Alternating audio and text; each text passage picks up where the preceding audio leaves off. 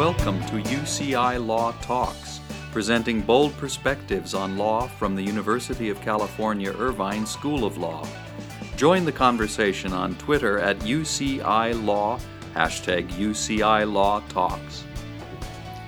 Good afternoon, everyone, and thank you for coming. It's a, a real pleasure for me to uh, participate in a program on uh, issues very vital to the 2016 election and beyond with uh, my uh, distinguished colleague, uh, Rick Hasen.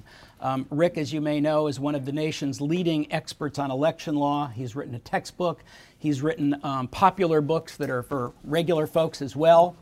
Um, Rick is a, a gra- an honors graduate of UC Berkeley and has a JD, an MA, and a PhD um, from UCLA in political science. Um, he practiced as an appellate lawyer for a while in Los Angeles, first taught at Chicago Kent Law School, and when I made his acquaintance, he was teaching at Loyola Law School, and then fortunately, several years ago, we snared Rick from Loyola. Um, I can say, um, in all honesty, during the period of, of, the, about six or seven weeks following the uh, 2000 election when the litigation was going on over who was going to become the president of the United States, Al Gore or George Bush, I was literally joined at the hip with Rick on a daily basis. We must have talked three times a day. This is when Rick had an election law list serve that was a sort of, a, I would call a predecessor to his fabulous election law blog, put up a lot of vital information every day that was um, really important to journalists around the country as well as to other people that were following that hotly contest, contested and very consequential uh, litigation. Um, as all of you, I, I think, understand, um, voting is probably perhaps the most fundamental right um, in a democracy. You can't have a democracy without a free uh, voting system, but voting was, has been a, was a very hard won right in this country for a number of, of people, uh, particularly in the South. And uh, people in this country died uh, seeking their right to vote, particularly, as you probably have heard of, three civil rights workers in the summer of 1964 were murdered trying to help people gain the right to vote. So, just to lead off the discussion, I would like to ask Rick to talk a little bit about what happened legislatively after those murders to kind of lead into the current voting rights that people have in this country. Sure, and great to see a lot of old faces and new faces. And I just want to take issue with uh, one thing that uh, Henry said, which was he contrasted. Uh, I don't know if you picked up on this textbooks that you read with what regular people read. So I'll just leave that as what he's saying about you. Uh, uh, so uh, uh, it is true that especially in a place like California where it is very easy to register and vote that we take the right to vote for granted. It's one of the reasons I think that voter turnout in California is abysmally low. That and the fact that we're a heavily Democratic state and there's often not a lot of competition on the ballot. Uh, I just spoke to a, a middle school yesterday where my kids used to go to school, and I asked them if they could name uh, one of the two candidates running for Senate. I, I, won't ask you, I won't put you on the spot, but not one could. And, and, you know, senator is such an important position, and yet, you know, all the attention is at the top of the ticket. Um, the right to vote didn't come to most people so easily. It was, it, it took uh, not just uh, litigation, but it took uh, the passage of the uh, 14th and 15th Amendments and the 19th Amendment to enfranchise uh, African Americans and to enfranchise women. And then, as, as uh, Henry points out, there was the passage of the 1965 Voting Rights Act. And even after that, uh, uh, voting in some parts of the country, especially in the South, was difficult. It took the Supreme Court interpreting the Voting Rights Act in a very creative way to give it some teeth. And then in 1982, when things seemed to have stalled in terms of voting rights, it took uh, Congress uh, uh, a, um, uh, to strengthen the Voting Rights Act in 1982, much to the dismay of the point person for uh, President Reagan at the time, who was fighting against the amendment, a guy named John Roberts, uh, who had a very strong position against the strengthening of the Voting Rights Act. And that, of course, comes back in 2013 when the Supreme Court, in a case called Shelby County versus Holder, a case you'll probably hear about uh, or have heard about in your classes, where the court strikes down a key part of the Voting Rights Act. 2013, Shelby County versus Holder. The Supreme Court says that the federal, the part of the, of the Federal Voting Rights Act which says that jurisdictions with a history of racial discrimination in voting had to get approval from the federal government before they made any changes in their voting uh, rules, and had to show that the changes would not make protected minority voters worse off. Uh, the uh, uh Chief Justice writes an opinion for five uh, members of the Supreme Court over a dissent of four, saying that that provision was no longer constitutional. And since then, there's been a retrenchment and a, uh, uh, a reemergence of restrictive voting rules is not only, but especially in places that were covered under this part of the Voting Rights Act, including Texas and North Carolina. Right. So let's go back to 2000 again for just a second. Uh, besides the, the big controversy over what happened in Florida, the hanging chads, and which votes would be counted, and so on and so forth, the entire mechanism of voting in this country seemed to be called into question. There were problems in a number of states, and uh, there was legislation passed. So, just in terms of the technical aspects of, of, of knowing that your vote's going to count if you actually vote, where do you think we are now? Well, let me first try and make you and me feel old. Okay. How many of you have a conscious memory of the 2000 presidential election being contested? Okay. Hmm. Oh, so that's good. All right. A few more. A few more. Joe, good. uh, a few more. good to know our memories are still working. Uh, uh, a few more years, and that uh, won't be the case. You know, so I used to come into my class, my election law class, and joke that there was a contested election in, to, uh, in Florida. You may have heard about it, and now I say it with a straight face because not everybody has. Um, but just on the technical side of things, uh, you can come by my office, 3800D, anytime my door is open. Come on in. I have one of those Florida voting machines with the punch cards and the hanging chads. And I used to carry it to class, and there used to be these little pieces of paper, the chad, that used to fall out on my way. Uh, now there's no more left in there. My wife got it for me on eBay. It's not the machine with the butterfly ballot, which you may have heard about. You know about this? That was where they put names on both sides and people voted in the middle, and you had all of these uh, what were called Jews for Buchanan voters, uh, people in uh, Palm Beach County who thought they were pushing for Al Gore but actually voted for Pat Buchanan. Um, turns out there were lots of problems with how we uh, run our elections on the technical side.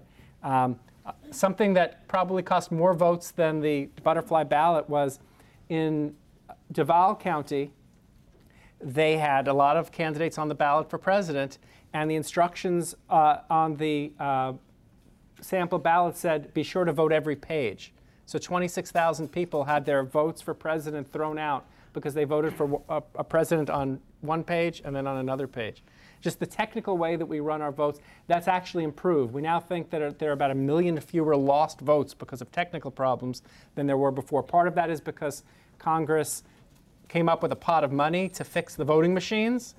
Uh, and part of that is people paying more attention to these things. Uh, but we still see problems with ballot design. We see problems with technology. And now there's been a big warning that, um, with, and we'll get into this, uh, with some of these electronic voting machines, um, it, there's concern about the machines being hacked or vote totals being changed. I think some of those concerns are overblown, but it really does show that you can't just take for granted that what people mark on the paper or what they uh, punch on the electronic voting machine is actually going to get accurately recorded. Well, since you brought up hacking, just to, why don't you talk a little bit about that and what, whether you think how real you think the concerns are? Sure. So most uh, voting in this country is not done electronically. The kind of the what's seen as the gold standard now is pencil and paper and uh, Scantron forms, which you're all very familiar with. Um, they're not perfect, but they're a lot better than some of the other alternatives. Um, it is true that even those optically scanned ballots are counted with computers, software that counts the, the markings, but with those, we can audit, right? So you can look and make sure you can take a pile of the ballots and count them and see if they actually match. The place where there's concern is electronic voting machines that have no paper trail. So we've had a few situations where there have been recounts, and the recount essentially consists of pushing the button again and seeing the same number. Um, and so I think the consensus among most people who follow this is that's a bad system, that you need to have a paper backup in order to get these things out. That said, um, there's no evidence that anyone's tried to hack those machines in this election. All of the hacking that we've heard about, uh, it's been you know the DNC's emails. That's not going to affect uh, how the votes are counted. It might affect how people think about the Democrats, but not going to affect that. Uh, and uh, also, there uh, has been attempts to steal voter registration lists in Arizona and in a few other places. I don't think it's a huge danger, but I am concerned because um, uh, Pennsylvania is one of the states, uh, battleground state, that has electronic voting machines without a paper trail. And it's a place where Donald Trump has said that the election could be rigged.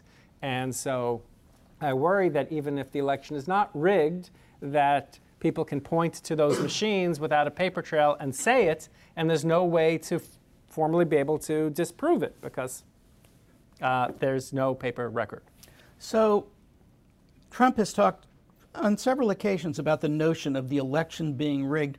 What exactly does it mean to rig an election? It's not just potentially with a machine, is it? So I define rigging, election rigging, as where uh, eligible voters are improperly excluded from voting, or ineligible voters are allowed to vote, or um, people are allowed to vote, or some people are allowed to vote multiple times, uh, or the counting that is done does not accurately reflect the count. So those are, I think, the four categories of uh, what would be a rigged election. Uh, Trump, unsurprisingly, does not use the word with any scientific precision. Uh, he's claimed the superdelegates, for example, rigged the election, uh, the Democratic nomination for Hillary Clinton.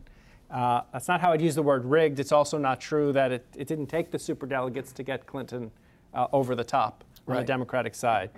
But what he has said about the general election, and particularly about Pennsylvania, is that he's worried about, these are his words, certain areas of Pennsylvania where the vote could be rigged. You know what I'm talking about. That, that's not me saying that, that's him saying that. You know what I'm talking about. This seems to be code word for watch the urban African American districts where go, there's going to be vote fraud. And there's a belief among some people uh, on the right that uh, there's a massive amount of voting, voter fraud going on. It's being done by Democrats. It's labor unions and minorities getting together to steal the vote from uh, everyone else.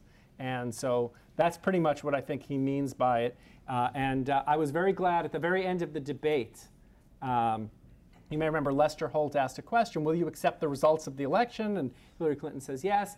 And Donald Trump starts talking about maybe there were people that should have been deported from the country, but then they were made citizens, maybe 800, maybe 1,800. I don't know if you remember this. And then he said, when pressed again by Holt, um, if she wins, I will support her, which at first made me um, a little more relaxed about this, but not too relaxed about it because if she wins, uh, that presupposes that he would accept that she would win if it's a close election. Maybe he doesn't and points to these kinds of things. So um, uh, I think there's still concern. The other thing is um, right after he made the comments that the election was rigged about a month ago, he put on his website a uh, form you could fill out that you could join his citizen brigade or whatever it was called to make sure the voting is not rigged. And there's a problem we've had historically in the country of, of, of voters being intimidated. So we've had situation, for example, in New Jersey in the 1980s and in Louisiana, armed police in front of polling stations in predominantly minority areas. And it was so bad that the Democratic National Committee sued the Republican National Committee, claiming that this was voter intimidation, violating the Voting Rights Act and various Civil Rights Act. And the DNC and the RNC settled that suit with a consent decree that says the RNC basically cannot engage in this kind of activity. And that expires next year, unless it's extended by the court. And there's a question as to whether Trump's activities would count, whether Trump would count as an agent of the RNC for these purposes. And so people are watching that. And so it's possible that uh, even if Trump doesn't organize anything, the Trump supporters might be going to the polls trying to make sure the voting's not rigged, and in the process, make it so that eligible voters cannot vote, thereby rigging the process. Right. So I'm concerned about that. What, along the same line, one of the states that passed um, a law in the aftermath of a Shelby County decision that looked like it was going to make voting more difficult for certain groups of people um, was Texas. It was a very restrictive law, and the Fifth Circuit Court of Appeals, um, which is probably the most conservative federal courts of, of appeal in the United States, struck the law down, which seemed to open things up. But in the aftermath, it seems like Texas has been doing some other things that might discourage people from voting.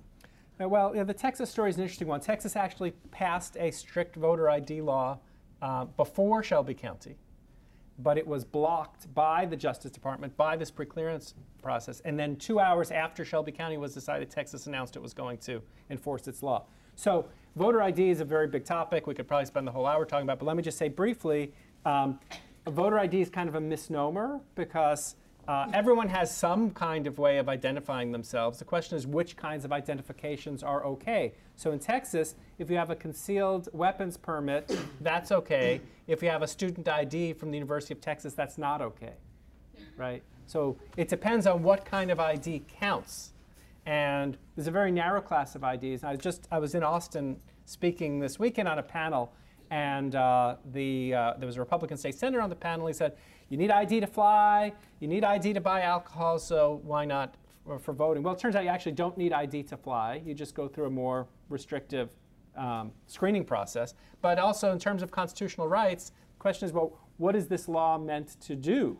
And if what it's meant to do is to stop people from impersonating other people at the polling place, that doesn't really seem to be that necessary. And in fact, there have been um, fewer than 10 cases out of tens of millions of ballots cast of anyone caught trying to, in Texas, anyone caught trying to impersonate a, another voter. I'll give you an example to, so you know what kind of vast conspiracies are going on with this. Uh, a, um, uh, it was election day, and uh, dad was out of town, so mom took Junior, who had the same name as dad, who was 16, to vote for dad. Dad was away on a business trip. Dad comes home early from the business trip before he gets home. Stops off at the polling place to vote. Seeing he's already voted, they do an investigation. Mom's arrested. Okay, so this is not uh, kind of uh, an organized way to steal elections. It's people doing stupid things, doing illegal things. But uh, for my 2012 book, I tried to find a single example in the country from the 1980s going forward where an election has been stolen by uh, impersonation fraud. And I couldn't find a single example anywhere in the country. But I could find examples every single year from the 80s onward of absentee ballot fraud. That's where, for example, your vote by mail ballot comes and someone steals it out of your mailbox. That happens occasionally. More common in South Texas is my absentee ballot comes, somebody pays me $20 for it, and I give it to them. Now, that kind of fraud happens, but Texas's law didn't address that. So we have a, a situation where there's documented actual fraud that's led to prosecutions, that's led actually to elections being redone, not addressed by the Texas legislature, but a non problem addressed by the Texas legislature. So uh, a trial court struck that law down, said it was passed with a discriminatory intent, and had a discriminatory effect under Section 2 of the Voting Rights Act. Case went up to the Fifth Circuit, as uh, you said, one of the most conservative uh, appellate courts.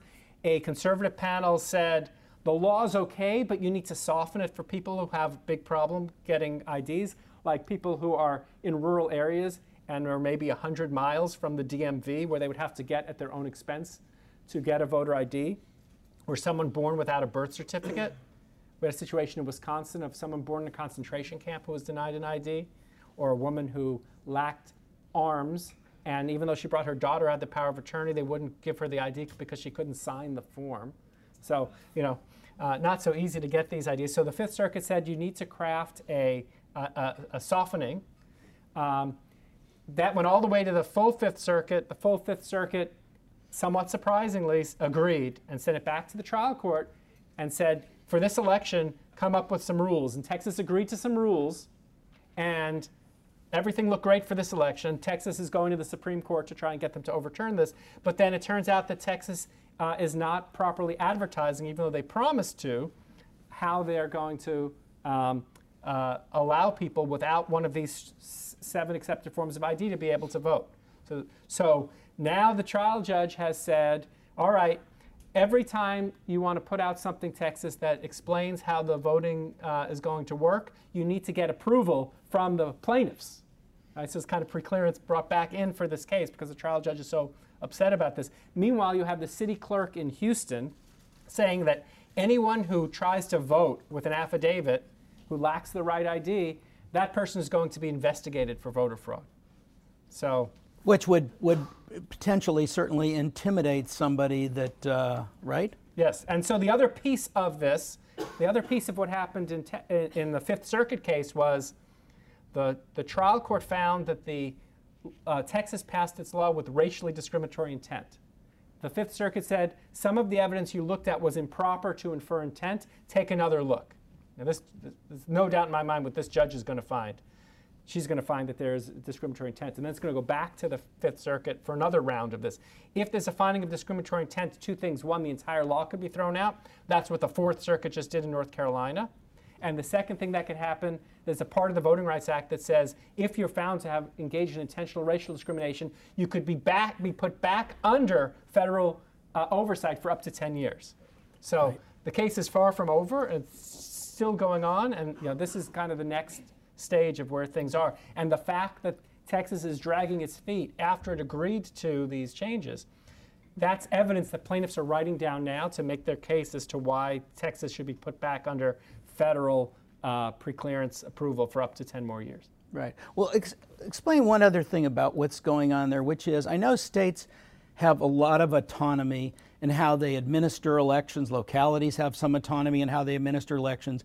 But if you think about the ID, uh, the, the notion that a gun permit is an acceptable form of identification, and that a student identification from a university in Texas is not acceptable. I mean, even how would that even pass a rational basis test for being acceptable? Well, one uh, point is that um, that has been made in defense of this is that concealed weapons permits have expiration dates, and that student IDs do not. And so, presumably, a student ID could be passed on. This happened in Wisconsin, and so the University of Wisconsin started putting expiration dates on their student IDs just so that the students could could vote.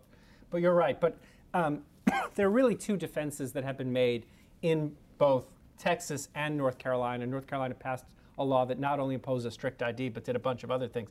One defense is this is uh, you know, this is our good government choice as to how we think we should run our elections, promote confidence, uh, uh, prevent voter fraud. And the Supreme Court in 2008, in a case called Crawford versus Marion County Election Board, said um, you don't need proof of actual voter fraud to be able to have a general, generally applicable voter ID law. The court left open the question if the law burdens some specific groups of people, whether they get an exemption. But uh, so, so one way that the states have been trying to defend themselves is saying this is uh, good government, or we're making a choice. So, for example, North Carolina rolled back early voting from 17 days, which the Democratic legislature had put in place, down to 10 days. And they say, why should Democrats be able to make it easy for people to vote, but we can't make it hard for people to vote? Uh, so, uh, one question is, you know, how, who makes that public policy and how is that done? But the other question is, uh, and it's sometimes said, this isn't discrimination against minorities or students. This is discrimination against Democrats. As though that's okay. And the reason that's apparently okay is because the court, in the context of gerrymandering, how you draw the lines for congressional districts or state or local districts, has said we can't police when partisanship is taken too much into account in um, drawing district lines. And analogizing from those cases, some people have said, well, if all we're doing is trying to craft the rules in a partisan way, that's okay. And I think that issue ultimately is going to have to get tested at the Supreme Court. It's just nonsensical to me that we would distinguish Democrats from minority voters in a place like Texas, where if you are um, African American in Texas, you're over 90% Democrat to Republican, and if you're Hispanic in Texas, it's like two thirds. And so there's such an overlap that to say, as Texas did in one of its briefs, that a law that discriminates against Democrats is okay, even if it has an incidental, these are Texas words, not mine, incidental effect on minority voters. There's no incidental effect. There's a reason that the Democratic Party is favored by minority voters. It's because the Democratic Party puts forward um, platforms that, that minority voters like, right? So it's not a coincidence. And so that's got to be disentangled. But the way the courts have done it so far is they've drawn a distinction between if you're doing it and it's about race, then you're in trouble. If you're doing it about party, it might be okay. Okay, so we, we've had a lot of talk over the past decade about voter fraud, quote, voter fraud. And a number of states, as you said, have done things, particularly voter photo ID laws and a variety of other things that, that are at least on the surface potentially an attempt to restrict voting. You mentioned a couple of moments ago a Supreme Court case called Crawford, which was decided in 2008. I distinctly remember talking to you the day that the Seventh Circuit decided that case a couple of years earlier. And since that time, a quite interesting thing has happened. The judge who was involved in that case, Richard Posner, one of the leading conservative judges in the United States, a Seventh Circuit judge, law professor, has said, he said that he very much regrets his vote in that case and that he's seen very little evidence of voter fraud since then and he thinks you know that he's he's become a big skeptic about this issue. Could you talk a little bit about that? Yes well i remember when judge posner wrote his decision i, I had an op-ed in the washington post urging the supreme court to take the case and that was i'm sure it didn't have an effect but that was a, a dumb position for me to take because the, wor- the worst thing before the roberts court while justice scalia was still on it was to put a voting rights case before the Supreme Court. The last place you want to be to defend voting rights was the Roberts Supreme Court. Um, and they just took a bad opinion and made it worse in some ways. Um, I'm going to disagree with the a couple of things you said. First, call Posner a conservative. He's a he's very quirky kind of conservative, Fine. libertarian. Buy he's that. Not, he's not Edith Jones. Right. Oh, He's definitely not. not. Not uh, Justice Thomas. Absolutely. Right. So he's kind of a free thinker and does some strange uh, things that you know out of ideological character. But um, but appointed by a republican president Yes, yeah. appointed by Ronald Reagan. Um, you know, he's I like to say he's written more books than I've read. I mean, the guy is unbelievable. yeah. But uh, but the other thing I want to take issue with is he, uh, a- after being pushed on this, he did not say he regretted his vote in that case. What he said was that there was not enough evidence in that case to draw a conclusion that this was about voter suppression. But since then, the evidence is in, and these laws are more about making it harder for people to vote especially uh, voters tend to vote Democratic, than they are about trying to prevent voter fraud. Uh, Justice Stevens also has expressed some regret. So Crawford, only law students uh, uh, would appreciate this. In Crawford, this will not be on the exam, so don't stop writing. Uh, in Crawford, the court divided 3 3 3. So there were three justices who said the law's unconstitutional. There were three justices, Justice Scalia, Alito, and Thomas, the three most conservative justices, who said if the law is not a big burden for um, uh, most people, it's constitutional for everybody. So even if a few people face a big burden, we can't start looking at individuals and seeing if their rights are being violated. That's going to be too cumbersome in our elections. So three on one side, three on the other. The group in the middle was Stevens, uh, Roberts, and Kennedy. And they took the position for most people, it's really not a big deal to get um, an ID. And voter fraud was a problem. Justice Stevens, you know, his old guy on the court, cited example of voter fraud from 1868, Boss Tweed. He also cited one possible impersonation vote in the 2004 governor's race in Washington. But he said, facial challenge, no good, because for most people, it's not a big deal to produce your driver's license or your uh, passport or whatever.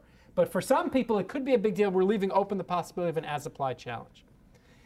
And so while Justice Stevens has said he now has regret about that case, I don't believe Justice Stevens. I don't think he ever believed what he wrote in that opinion, and that it was a strategic vote to prevent a five to four decision, which would have been the Scalia decision, that no as applied challenges. He was able to keep the center.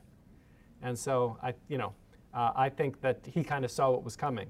Didn't want to say it, but that's how I read that three-three-three split. And so what's happened since then is we talked about how the Fifth Circuit softened the law. That's happening all over the country. Courts are off- offering these softening, kind of split the baby approaches.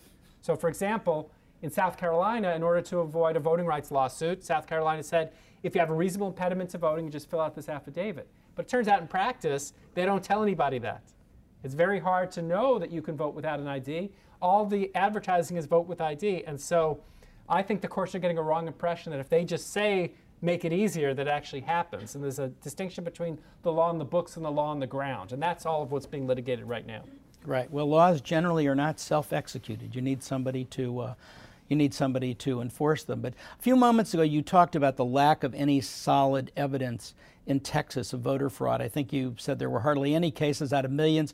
And the last study I read on this nationally was uh, written by a chap I believe you're quite familiar with, Justin Levitt, which I said that there were out of thousands and or millions and millions that there were 31 cases of impersonation total that had been established. You think that's an accurate number and what is that and if so, what does that say about the notion that there's rampant voter fraud that should be, you know, prompting laws? Yeah, I certainly think there are many more than 31 cases. Okay. So what Justin did Justin's now, he's a professor at Loyola, but now he's working at the Justice Department as the head voting person. Uh, um, so he, he, took over for Pam Karlan, who's going to come in a few weeks. And if you want to hear somebody brilliant and entertaining, you should come here, Pam Karlan. She's really the best. Uh, Justin counted up actual cases that have been documented. Now, surely there are more cases that have not been documented. So it was 31 out of however many hundreds of millions of votes that have been cast. I don't think that's a good way to figure out how many, how much of this is actually going on. A better way is to count up all the prosecutions for um, election crimes in the country. And there was a group, a student journalist organization called News 21 out of um, Arizona State of the University of Arizona. They looked at all election crimes uh, in the period from 2000 to uh, where I think it was 2012 when they counted. And uh, if you looked at the number of prosecutions for impersonation fraud, it was below one tenth of 1%. And if you looked at the prosecutions for absentee ballot fraud, it was among the highest. I think it was the highest. Maybe it was in the 30s. I, I may not be remembering that right. So voter fraud happens. It's rare, but it doesn't happen in the way that voter ID laws prevent it. If you really cared about voter fraud, the number one thing should be no more absentee ballots unless you have a good excuse, like you're sick or you're disabled or you're overseas you can't get to the polling place. So you might ask, well, why don't we do that if we're really concerned about voter fraud? And the answer is people like uh, voting by mail, and we're willing to take the risk of some crime in order to have convenience. Okay, right? It's a trade off. Uh, it turns out that most voter fraud that, that people catch, like James O'Keefe, if you know who this guy is, He's uh, one of these guys that goes around trying to sting people. Uh, is committed by the people doing the stings. So uh, it's it's very very rare, uh, and the kind that a voter ID prevents is extremely rare. More than 31 though, no doubt. Right. So, what would you say was the state of voting rights and the actual administration of elections in the state of California right now? Well, California is not competitive, so um, people pay less attention. There have been some problems in California with how our elections have been administered. There's a problem with how our campaign finance laws have been administered. There, there, are lots of problems in California, but they're below the surface. If you vote an absentee ballot, um, your chances of it being thrown out historically have been pretty high. And in parts of California, because you didn't fill it out right, you didn't sign it in the right place, or you didn't bubble in something you're supposed to bubble in, there are millions of votes that are not being counted in our elections, and until recently, you wouldn't have been notified that your vote would not have been counted. And so now we're finally moving to election day registration in California, same day registration. You're going to be able to, suppose you've moved or you've never voted, you'll be able to register and vote the same day. Electronic database. They're trying to make improvements. But I think that part of the reason things have not improved more is because California is not competitive, people are not paying so much attention. And I should point out something. We're talking about the Republicans uh, in states like North Carolina and Texas passing laws that help Republicans, or at least are seen perceived to help Republicans. I think the amount of voter suppression that takes place from these laws is much, much, much less than Democrats claim. But let me just talk about self-interest on the part of Democrats. In Oregon and now in California, we're moving towards automatic voter registration, meaning that as soon as you become a California resident, you're going to automatically be registered to vote unless you opt out. You think Democrats did that only because they think it's a good idea and, and enfranchisement is great? It's because they know the same thing that Republicans know. Voters who are less likely to register, voters who are younger, who are poorer, who are minorities, are much more likely to vote for Democrats. That's why Democrats make it easier to vote and Republicans make it harder to vote. Every time I say that, I get accused of false equivalence and no, Democrats are fighting the good fight. And uh, maybe some of them are, but it's, it seems like a coincidence that it's only the blue states that are passing these laws and only the red states that are passing the other laws, and they both seem to work in the interests of the majority party in the legislature. Over and beyond the question of who benefits, what is the problem, would you say, since I gather you have some problems with what's being done in California and Oregon? Do you have an equity problem, a technical problem? Well, I, I would like to see, I, at the end of my book, I make a proposal. I think we should have a, a automatic voter registration across the United States. We have a uniform system, national voter ID, along with automatic voter registration, and a thumbprint if you want it. So if you forget your ID, you won't forget your thumb. You can just put your, you put your thumb down. And this is a proposal that has united everyone. Everyone hates it. De- de- Democrats hate it because they don't like an ID.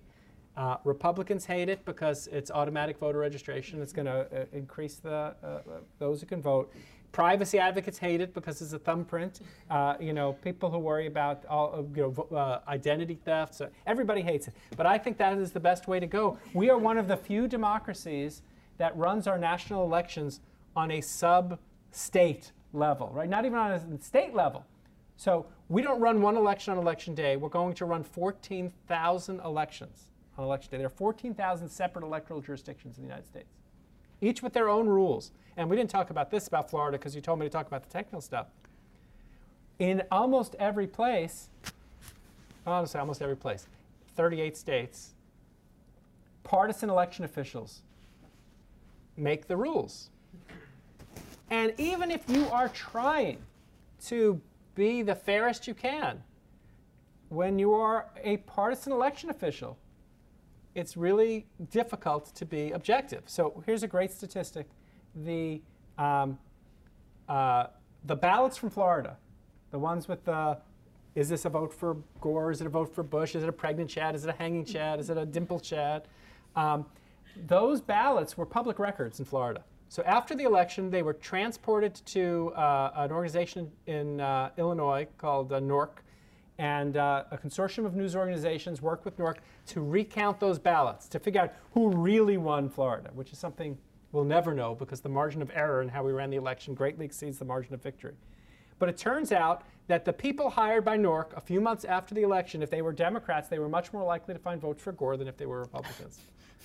Everybody, uh, myself included, we all could not see through in the height of a um, uh, of such a partisan moment. It is very difficult to be objective, but making someone be a partisan election official is really um, the worst position to be in. But it's going to be much worse in this election if it comes down to Clinton versus Trump instead of Bush versus Gore before the Supreme Court. Why is that? Because we have a 4 4 Supreme Court. And in the last election, we had conflicting, nobody focused on, well, Henry focused on it, but most people didn't focus on. We had cases going on in the 11th Circuit. The, the federal court, pretty conservative court at that, time. that time. covers Florida, among other states. That were in conflict with what the Florida Supreme Court was saying. Right, yes. Now, the good thing about the Supreme Court is they can resolve all of that, but not when you have a Supreme Court that's deadlocked. So, in that North Carolina case I told you about, about is there are their voting rules going to be um, thrown out? North Carolina went to the Supreme Court, and the Supreme Court divided four to four on whether or not to reverse on an emergency basis. If it's a Clinton versus Trump, and we have, you know, and when it's a 4 4, the lower court's ruling stands. So you could have, say it's in Ohio, uh, you know, you could have, well, Ohio's not a good example because the Sixth Circuit is more conservative and the Ohio Supreme Court. But you could have some state where, uh, Florida would still be the one, where you have, um, you could have the Florida Supreme Court, Democratic Supreme Court going one way, the 11th Circuit going another way, and no way to resolve it uh, at the court level anyway. Or you could have it in North Carolina with a more liberal Fourth Circuit than it was That's right. before Obama That's right. was the president. And their opinion about what North Carolina did was scathing. They said that they basically precision targeted, you know, in a way that would uh, disenfranchise black people. It's one of the most scathing opinions of Yes, that kind that was I've not, seen. That was not en banc. That was no, no, no. I know it was panel, but even but Yes. but it was but that was it was very sca- Yep. it was very scathing. Yep. So and let's finish, I guess, the next tawdry chapter. If the Supreme Court were to divide four to four or so, is there a possibility that the House of Representatives could get uh, involved in this vote eventually? Sure, and we could also have a 269 269 split of the Electoral College vote. And we could have a faithless elector, someone who decides not to vote for Trump or Clinton. We could end up with, I was just talking about this yesterday, we could end up with President Tim Kaine. That's really a possibility. Uh, how would that happen? Well, if the House, under the 12th Amendment, if the House can't uh, pick, give anyone a majority of the Electoral College votes, and you know, you know how the voting works in the House? You should Schoolhouse explain that. Uh, so, uh, if, if nobody gets if nobody gets above uh, uh, 270, 270 or above, then um, the House has a vote where each state delegation gets one vote. That's right. Wyoming gets the same number of votes as California, one each, and they can only vote for the, the top three candidates, right? And then, if they can't reach anything, it is going to be up to the uh, it's going to be up to the Senate to pick a vice president. Senate, each senator gets a vote, so it's not each state, but each senator gets a vote. And maybe Democrat, and this happens on January 3rd, so maybe Democrats take back the Senate, maybe they don't. If they do, Tim Kaine can be chosen. If they don't, Mike Pence can be chosen. The 12th Amendment says if the Congress cannot agree, the, the House cannot agree, then the vice president becomes the temporary president. This was in Veep, or somebody told me. oh, spoiler alert! I haven't seen it. But apparently, so so uh, the vice president could become uh, the president. Uh, uh, the new vice president could become the tempor- at least temporary president until the impasse is broken. But if there are claims of faithless electors, so someone who has been listed as an elector for Hillary Clinton or Donald Trump and decides, I'm not going to vote for that person, I'm, not, I'm going to cast my vote for someone else, um, that might raise a judicial question. It might be a political question. Could end up in the courts. Supreme Court could divide. Yeah, it's, uh, you know, I'll just, I'll recite the election administrator's prayer, which is, Lord, let this election not be close. Right? the, the last thing you want is a close election when things are so contested. You want a blowout. So that way, all the rigging and hacking and all the things that people say uh, will be uh, ignored, or mostly ignored. And if you think that that stuff's not out there every election, go to uh, obamavoterfraud.com or obamavoterfraud.blogspot.com. I know this because they always cite to something I wrote. Um, so I'm not sure why that is. But uh, yeah, no, there are claims that, uh, uh, you know, that, uh, you can go back to, to from 2000 on and you will find people who will argue that the election was rigged. And it's not just Republicans making these claims.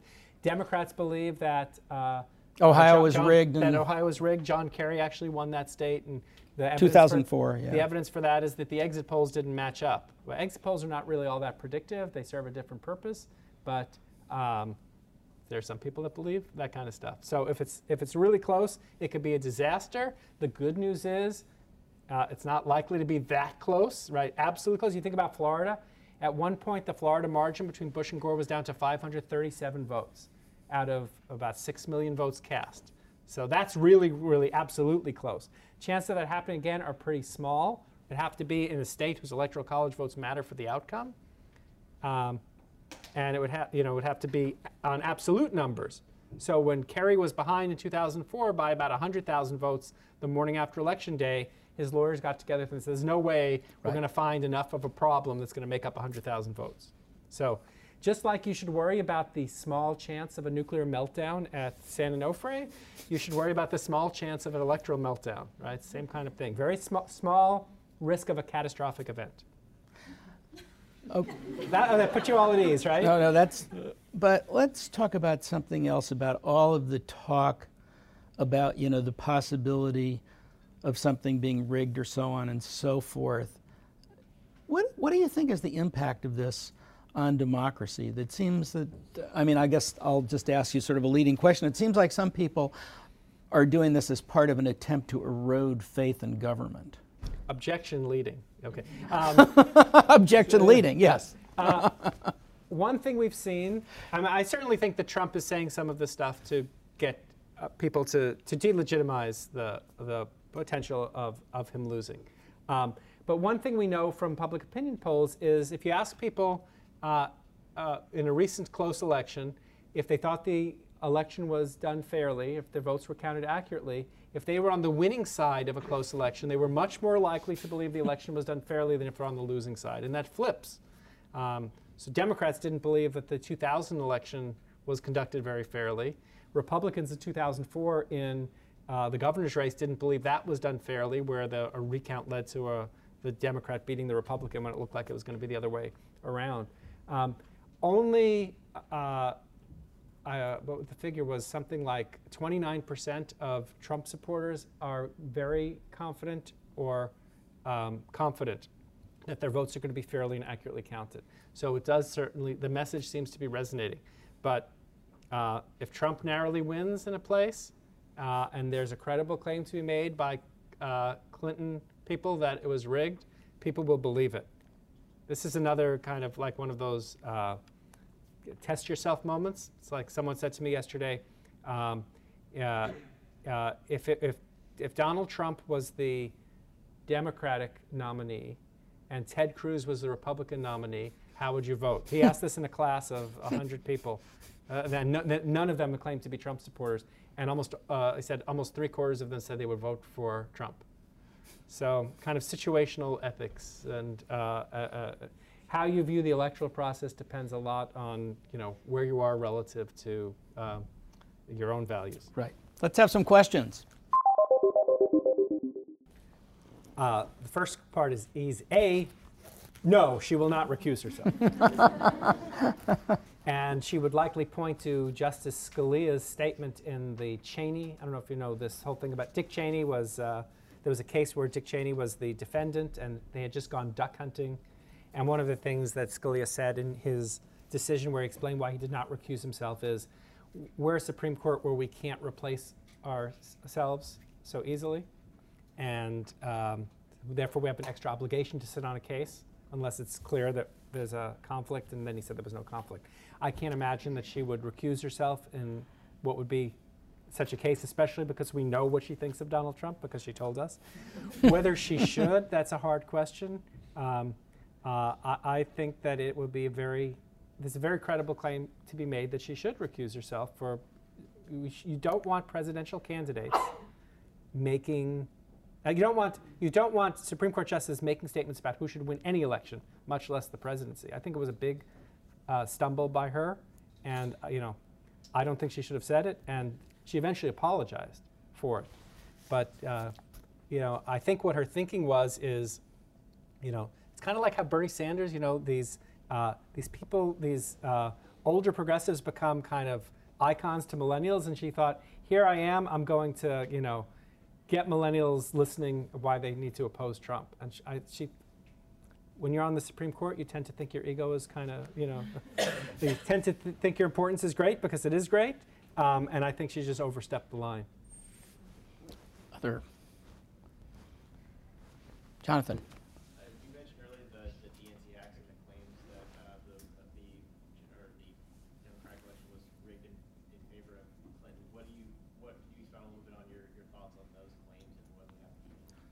So, the, you want to repeat the question? Go ahead. So it's about whether or not the um, the election was rigged against Bernie Sanders the primary season, based on the hacks of the DNC's emails, which showed basically that Clinton was um, being supported by many in the DNC, in the DNC leadership, when the DNC took the position that they were uh, officially neutral between Clinton and Sanders.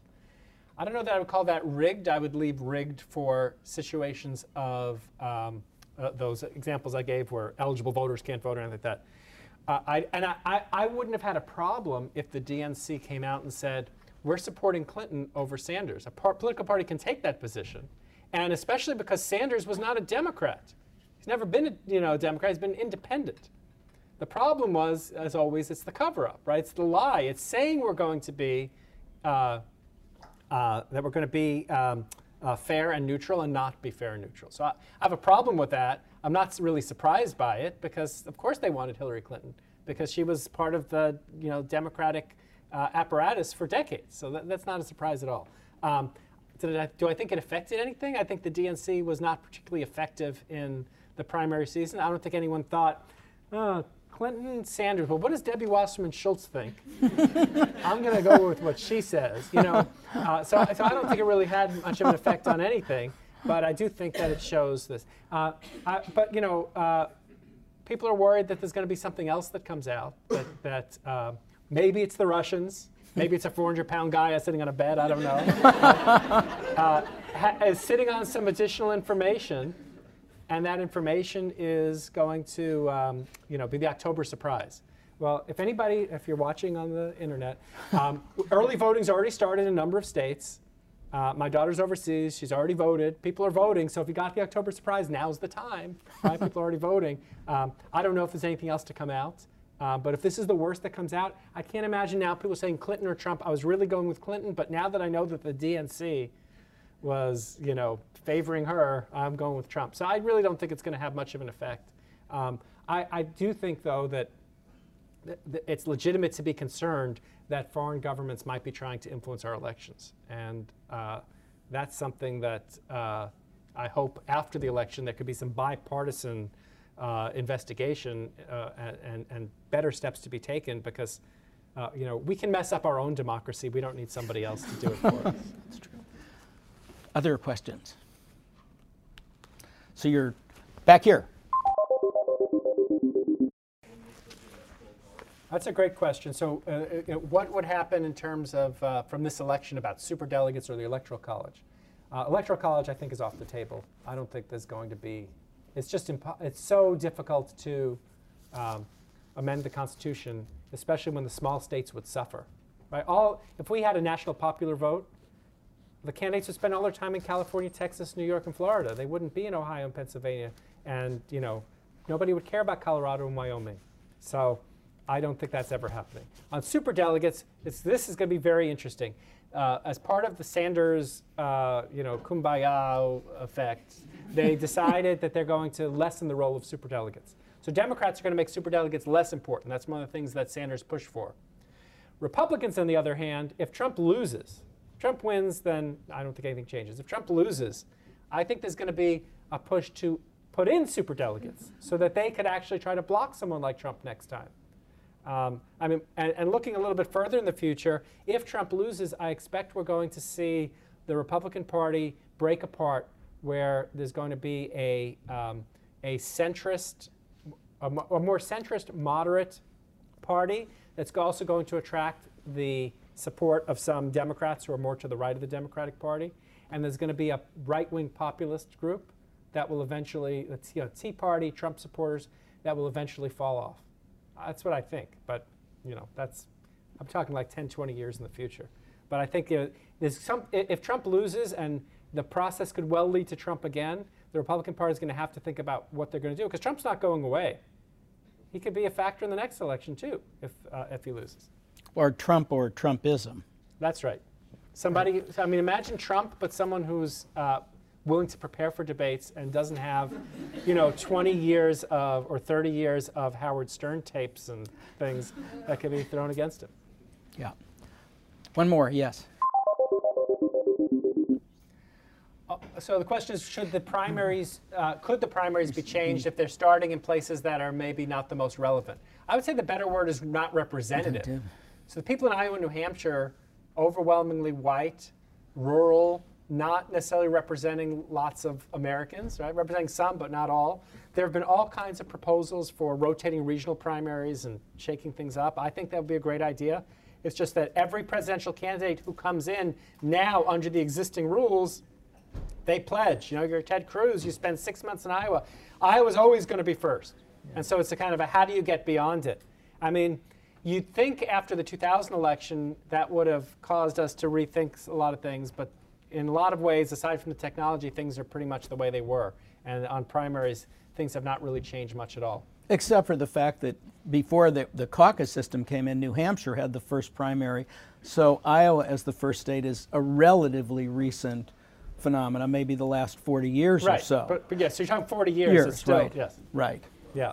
And what do you think about the idea of having a uh, the possibility of a national of a national primary day? I think a national primary day is a bad idea because you want to see how the candidates develop over time. The proposal I like is the rotating regional primary. You divide the country into four or five or six parts, and then you rotate in the election. So one election season, the West goes first. The next election season, the South goes first. And so everyone gets that. And then you could campaign in those areas. And I mean, I think that would be a fair way to do it. But, you know, I also wouldn't have designed an electoral college where it could divide evenly. So we've got a lot of problems how we run our elections.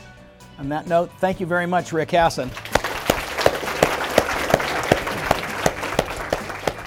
thank you for joining us for UCI Law Talks, produced by the University of California Irvine School of Law.